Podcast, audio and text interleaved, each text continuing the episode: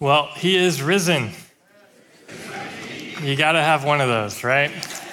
So, happy Easter. Thank you so much for uh, spending part of your day with us. And my name is Nate. If we don't know each other, I'd love to meet you at some point. But the whole message of Easter is summed up in one of those verses that was just read Mark chapter 16, verse 6. Jesus of Nazareth, who was crucified, he has risen. He is not here. That's the message of Easter that Jesus is alive. Jesus has risen. And that means that Easter is not just good vibes, Easter is good news. Easter is not just a sentimental idea. Easter is an event. Something actually happened. Jesus rose from the dead. Easter is not like one of those inspirational quotes calendars, you know, where you can put it on your desk and just feel good, you know, and get some uplifting thoughts. Like, uh, there are always flowers for those who want to see them.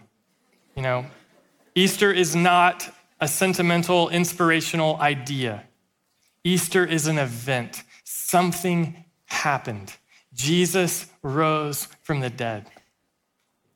Today, I just want to consider one question together, and that is what if that's true? What if that's true? What if that really happened? In my house right now, um, I've got an almost two year old, and so the only show that we ever watch is this show called Bluey. And it's about these two little kids that are dogs. And um, and in the show, anytime they're afraid that an adult is either pretending um, or joking with them, they'll say, For real life, for real life. And that's the question I want to ask today about the Easter story. Is this for real life? Is the Easter story real? Mark, the author of this particular gospel account, helps us answer that question by introducing us to three women. If you have a Bible, Mark chapter 16 is where we'll be today. This is on page 905 in the Bible that's in the seat there in front of you if you want to follow along. Mark chapter 16. These women are significant to the story on a couple of levels. First, these women help us see that the Easter story that Mark is telling us is reliable. It is historically reliable, this story that Mark is telling us. See, most people don't believe that today. Many people today believe something like this about Jesus um, Jesus was a real person, he was a good teacher, he attracted a big following, and lots of his followers thought he was the Messiah. And then after Jesus died, his closest followers loved him so much and were so inspired by his life and example and his teachings that they felt as if Jesus' presence was still with them and it was still guiding them. And maybe they even had visions of Jesus being back from the dead to offer them hope for life. And eventually, as these followers of Jesus told their story of how inspired they were by Jesus, people wrote down these accounts of his life. And in order to capture just how inspiring he was, they told the story of, as if Jesus really did rise from the dead. And these stories eventually grew into these legends that were believed because in the ancient world, people weren't as smart as we are today. They believed in all kinds of weird, superstitious stuff. They weren't nearly as scientific as we are. And so they believed that kind of stuff. And so eventually, people actually started to believe that Jesus really did rise from the dead. And that's what the gospel accounts record for us. That's a common way of thinking about the gospels today. But Mark actually challenges that. Look,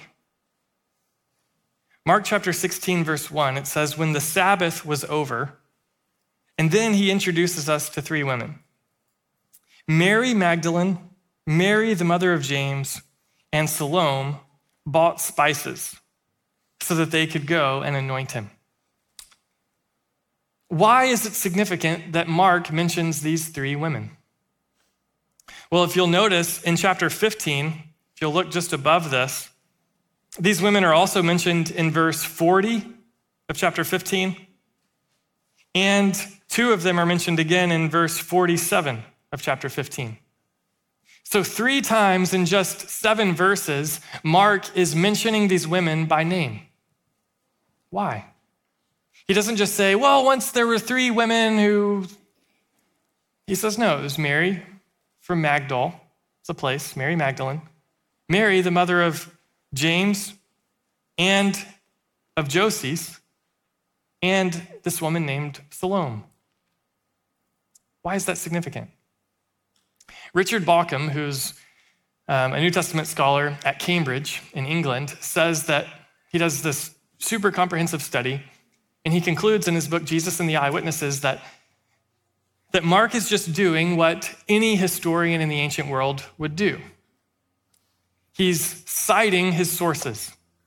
And by naming these people, and by saying not just that something happened, but who saw it, he's, it's his way of like giving a modern day footnote. It's his way of citing his sources and saying, if you want to know more about this, go ask these people. And virtually all scholars today believe that the Gospel of Mark was written within the lifetime of the eyewitnesses, and so you actually would be able to go and ask them. So these women are significant to the story because it's Mark's way of saying, fact check me. This is real. But these women are also significant to the story on another level. These women help us see that this story is reliable not only because they're mentioned by name, but also because they're mentioned at all. See, in the ancient world, women were not given the same rights and respect that they have in many places in the West today. They weren't taken seriously. And so it's actually interesting. One of the, one of the earliest critiques of Christianity in the ancient world, in the first and second century, was actually over this fact. You can Google this for yourself. There's a man named Celsus. You can Google. And their attack on Christianity was that there were too many women. Look, Christian, the Christian faith can't be true. They've got to be making up a religion. You can't take it seriously. Why? Because too many women believe it. And we know women can't be trusted, right? That was their argument in the ancient world. And the reason we know that it's surprising that the women were mentioned is because people believed the argument. They're like, oh, yeah, you're right. Oh, women are the ones who passed that down? Yeah, you're right. Can't take it, take, can't take it seriously. So there's no strategic reason for Mark to include women in the story in his culture. If he's inventing a legend that he wants for the rest of the world to buy into, if he wants the rest of the world to believe that Jesus really does live on in our hearts, or Jesus really did rise from the dead, if Mark wants you to believe that, he would not tell the story by focusing on women. That means this must have really happened. Why else would he be telling the story this way? See, the women help us see that this story is real, it's reliable, it's historically credible. But not only do these women help us see that this is not just a legend, but this is actually reliable, these women help us see that this is a real story in the sense that it's also for real life. They help us see that it's relatable. It didn't just happen in real life, it's also for real life and real people. Real people with real problems need this story. The women help us see that. Look, it says that after Sabbath was over, they bought spices so that they could go and anoint him. Here's what's interesting Jesus was killed on Friday, Saturday was Sabbath, and then this takes place on Sunday. For Jews, on the Sabbath, you're not allowed to do any work, you're not allowed to go anywhere. And so the women have been cooped up in the house all day.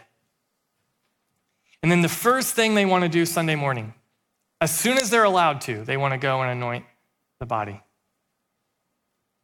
Why is that significant? Because these women are helping us see that this is a story for real people. This is a relatable story. See, these women were close followers of Jesus. The Gospel of Luke tells us that they actually supported Jesus financially so that he could travel around and do all the ministry that he was doing. So these are women who believe in Jesus. They are close friends with Jesus. In many ways, Jesus is like a father figure to some of them. They love this man. And they watched him be mocked and beaten and flogged. They watched him, it tells us, be nailed to a cross. They watched him die on the cross. They watched him be taken from the cross. They watched him be put in the tomb. And they watched as a stone was rolled in front of the tomb. Imagine what these women were feeling all day on the Sabbath. There was a wave of trauma that they just endured. You know what it's like to unexpectedly have someone that you love pass away. And these women experienced that.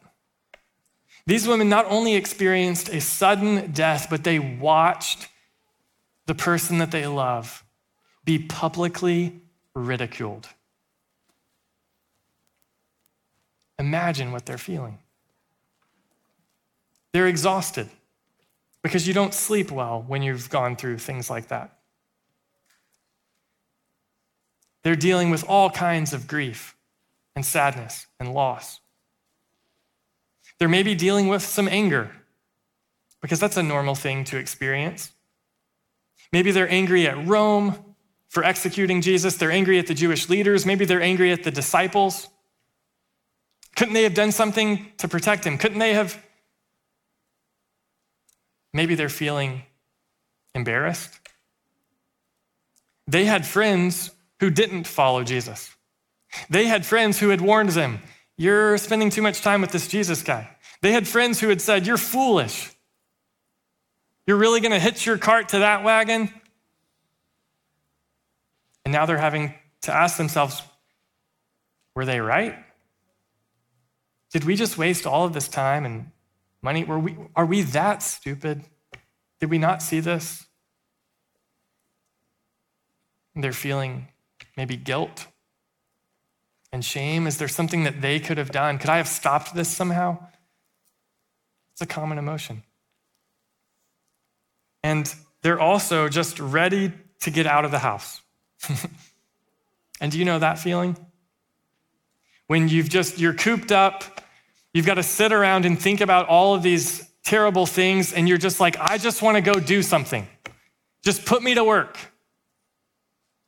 But it's Sabbath. So they're up all night thinking about Jesus. At times, it causes them to smile and then laugh and then immediately to cry. And then they get up first thing to go buy some spices to go and anoint Jesus at the tomb. You can relate to that.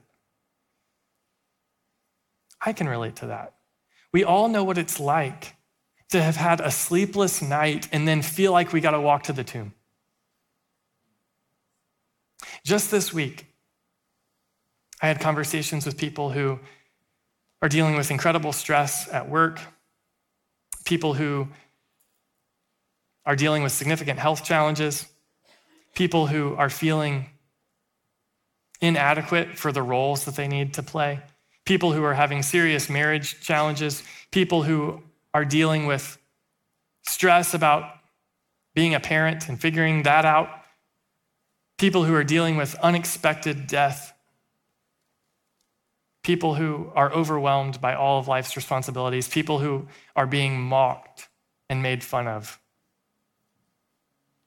This week, I spoke with, with people dealing with that kind of stuff. And all of that kind of stuff is like what these women are feeling. They're overwhelmed. We all know what that's like. These women help us see that not only is this story reliable, but it's also relatable. It's not just a story that happened in real life, it's a story for real life. And what happens next has the power to redeem broken stories. To redeem means to take something that's broken and make it good again. To take something that is dead and make it alive again. And this story has the power to do that. The women on their way to the tomb, verse 3 says, they were saying to one another, Who will roll away the stone from the entrance to the tomb for us? Which means they had left the house before thinking through all the details. You ever done that? Oh, yeah, we're not even going to be able to get in there. We just bought all these spices and we can't even open up the stinking tomb. And as they're blaming each other for that, because you know, some, one of them was like the organized type who just can't believe they forgot. The others were depending on her. Verse 4 looking up, they noticed that the stone, which was very large, had been rolled away. Oh, the tomb's already open. That's weird. Why is the tomb open? They don't understand. And so they walk in. Verse 5 when they entered the tomb, they saw a young man dressed in a white robe. Why is he here? Sitting on the right side. It's an interesting detail. They were alarmed. Yeah. And the word alarmed is actually a much stronger word. It means they were startled and afraid. We find out, you know, through reading all of Scripture that this is an angel. This is how angels are described. And they were not expecting to see an angel this particular day. And so, and angels are scary. And so they're terrified and they're alarmed. And they're like, why are you here? And where is Jesus?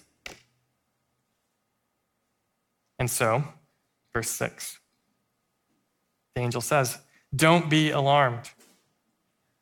You are looking for Jesus of Nazareth, who was crucified. He has risen. He is not here. See the place where they put him. But go. Tell his disciples and Peter he is going ahead of you to Galilee. You will see him there just as he told you. And now all of their problems are solved, right? Now they don't have to be sad anymore. Now they instantly go from being so sad and upset to having incredible joy and faith because of what the angel told them, right? No, this is a real story. Is that how you would respond? Are you that gullible? Are you that easily convinced? No, it's a real story. These are real people. And so Mark ends the story in the most confusing way. Verse 8 They went out and ran from the tomb because trembling and astonishment overwhelmed them, and they said nothing to anyone since they were afraid. Now, eventually, the women would go and they would tell the disciples, they would go and they would see Jesus just as the angel had said.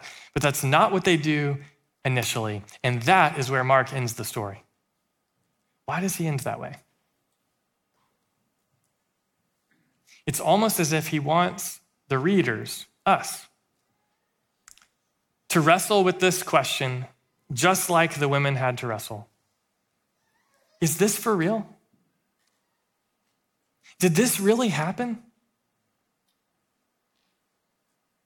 And here's what that tells us it tells us that even at the first Easter, there were doubts. Jesus had said on three different occasions in the Gospel of Mark that he would be killed and then on the third day rise. But nobody is on their way to the tomb to wait for his resurrection on Easter. Nobody's there counting down backwards from 10. 10, 9, here it comes. He said. Nobody's doing that. Why? Because they didn't believe. Once you die, it's over. See, it's wrong to assume that, well, in the ancient world, they were just idiots and they would have believed stuff like this, but, but now, no, they didn't believe either. Jews had no category for a resurrection like this. There were many Jews who believed in a resurrection for all people at the end of time, but no Jew believed in a resurrection for one in the middle of time. It's completely incompatible with their worldview. Same thing for Greeks, who would have been the first people reading this account. They've got no category for a resurrection. In the Greek worldview, the body is evil and corrupted, and the soul is what's good. And so, real life is found when you're set free from the corruption of the body. Resurrection is not something you take seriously, it's not even something you hope for because you want to be set free from the body. Even on the first Easter, there were doubts.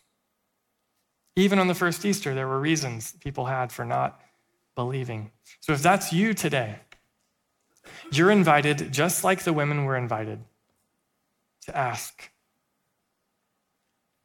what if this is real? What if Jesus really rose from the dead? There's an interesting conversation that I was reminded of this week um, by reading this, this article. Um, and it's a situation between J.R.R. Tolkien um, and C.S. Lewis. And Tolkien, as you know, is the author of the Lord of the Rings series. And C.S. Lewis is the author of um, the Chronicles of Narnia.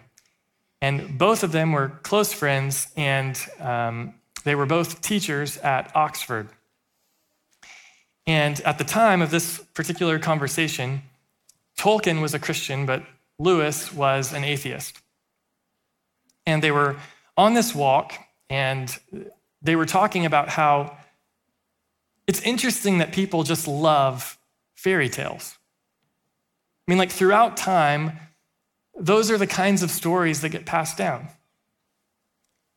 People love fairy tales, and they were talking about how that's because really everybody wants to be part of a fairy tale.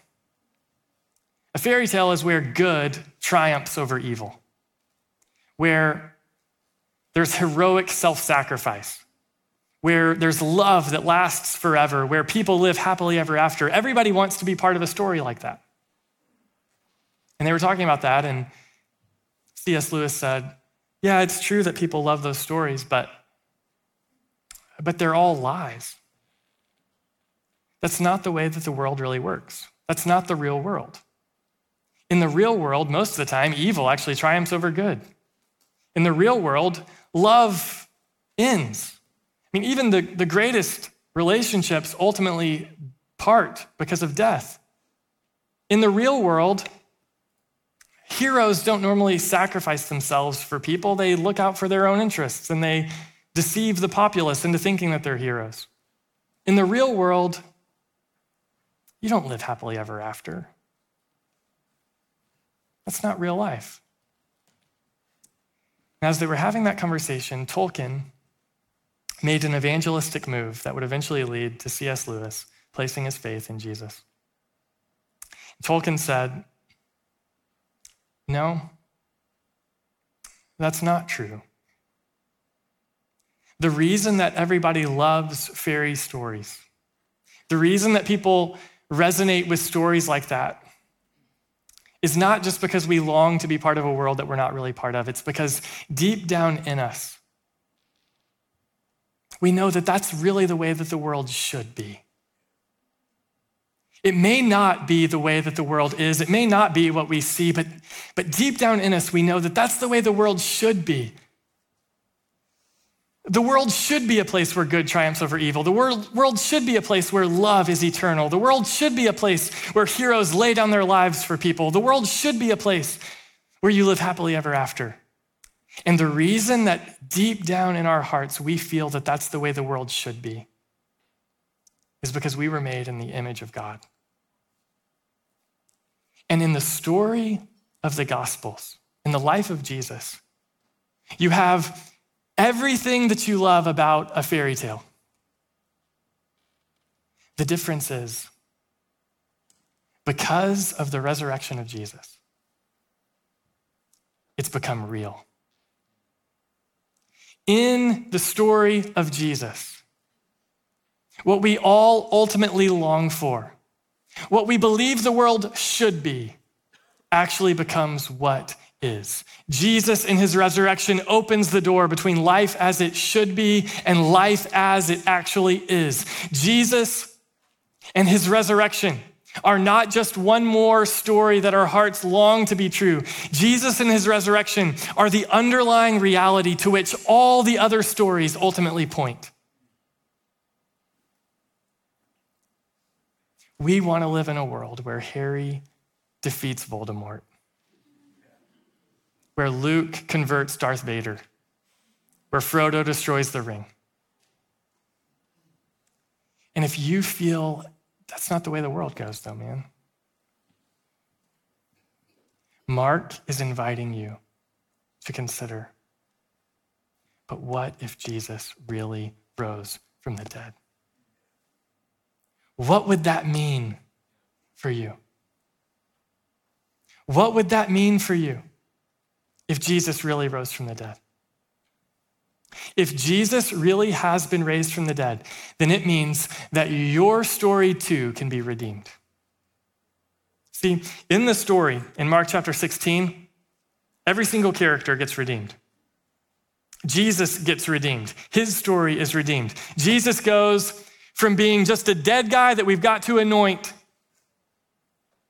so that he can rot for a few more months until we put him in a real prison, a, a real tomb Jesus goes from just another failed Messiah to a resurrected king. Jesus goes from being somebody you could mock. Hey, you saved others, you did all these miracles. Why don't you pull yourself down from there? Jesus goes from being someone you can spit on, being somebody that you can mock, being somebody that you can make fun of. Jesus goes from somebody you can kill to somebody that you cannot contain. Jesus is raised from the dead. And in doing so, his story is vindicated. In doing so, his life is vindicated. The cross is vindicated. His death worked because of the resurrection. The resurrection is proof that sinners really can be forgiven for their sins because the guy who died on the cross to pay for the sins, who claimed that he was giving his life as a ransom for many, that king has not just been killed, but he has been raised. Jesus' story is, is redeemed. These women's story is redeemed. In verse 1, they are going to anoint Jesus. In verse 7, they are told to go tell Jesus is alive. The whole trajectory of their life will change because of this event. Just like you and just like me, they had to wrestle with the reality of that. Is this really true? But because it was true, they would never anoint the body of Jesus, but they would be a witness for generations that he has risen. Jesus' story is redeemed and the women's story is redeemed. But that's not all. Notice this little detail in verse 7. The angel says, But go, tell his disciples and Peter. Why mention Peter by name? See, Peter is the disciple who disowned Jesus in Jesus' greatest moment of need. In the darkest hour, Jesus was denied by Peter. When Jesus needed him most, Peter said, I don't even know him. And he cursed him three times. The guilt and the shame that Peter felt for that. Why does the angel say, Tell his disciples and Peter? Because if he just says, Go tell his disciples, Peter would be left to wonder, but but could he want to see me again? He must mean his true disciples. I, I proved I'm not one of those. But by singling out Peter, the angel says, the resurrection makes it possible, even for screw ups of the worst kind, to be brought back in. Do you feel like a screw up? Do you feel like I'm not a church person? I didn't know I was supposed to wear a coat on Easter. Do you have sins?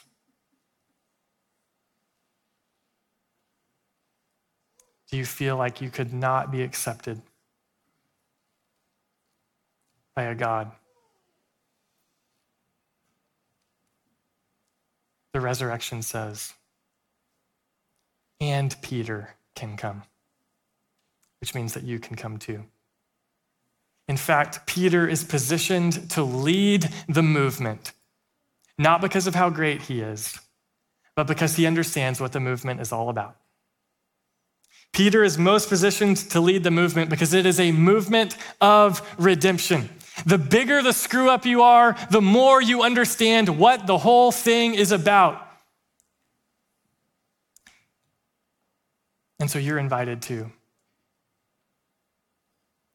The resurrection of Jesus can bring redemption to your story. So, what if the resurrection is real? Tolkien reflects on this conversation with Lewis and says, There is no tale ever told that men would rather find was true than Jesus' life, and none which so many skeptical men have accepted was true based on its own merits. If the Easter story is real, it means that good really does triumph over evil. It means that love really can be eternal. It means that there really is a hero known for self sacrifice. It means that you really can live happily ever after if Jesus has been raised from the dead. Do you believe that? What would that look like in your life if the resurrection is true? What is your future if Jesus really rose from the dead? In front of you, you might only see death. In front of you, you might only see stress. In front of you, you might only see divorce. In front of you, you might only see heartbreak. In front of you, you might only see delaying the inevitable. In front of you, you might have sleepless nights where the next day it feels like you just have to walk to a tomb. But if the resurrection is real, then that is not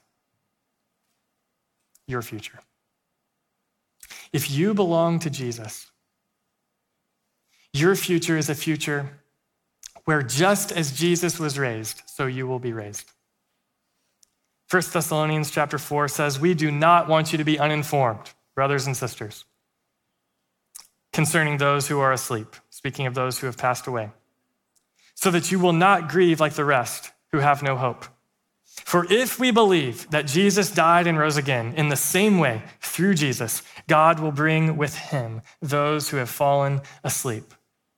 You see what this says? In the same way that Jesus was raised, you will be raised. That means if you belong to Jesus, if you, if you believe that Jesus died for your sins and was raised from the dead, then your future is a future with a glorified body, just like Jesus' body. Your future is not an ethereal existence where after you die, you'll pass into the spirit world like Yoda and Obi Wan or something. It's not where you'll just sleep forever. Your future, if you belong to Jesus, is a future where you will be raised from the dead in a glorious body. That means your future is a future where you will run and dance and sing and ski. You will play spike ball again in the future. There will be cooking, there will be art. Your future is a bodily future if you belong to Jesus. If you belong to Jesus, someday your body that is breaking down will be made new again. Your memory that doesn't quite work like it used to will work again. If Jesus has been raised from the dead, you have a glorious future. And not only will you have a new body like Jesus, but you will live on a new earth that Jesus will make when he returns. And on that earth, life will be as it should be. It will be an earth where there is justice. It will be an earth where there is prosperity It'll be a world where there's joy and intimacy and peace. If Jesus has been raised, if the Easter story is real, then you have great reason for hope. Do you believe that? Do you believe that Jesus rose from the dead? I think you owe it to yourself to wrestle with that question. My prayer for us is that we would have confidence no matter what we face because Jesus lives. Let me pray for us. Father, I praise you for sending your son, Jesus, to take on human flesh to go to a cross and die as the substitute for sinners, to pay the debt that we owe. And God, today we praise you because you raised him from the dead. And God, we know that we have been raised with him. Someday we will be raised. God, I pray that you would help these truths to sink down deep in our hearts. Would your spirit do what only your spirit can do? Would you cause dry bones to live? It's in Jesus' name that I ask. Amen. Would you stand and sing with us?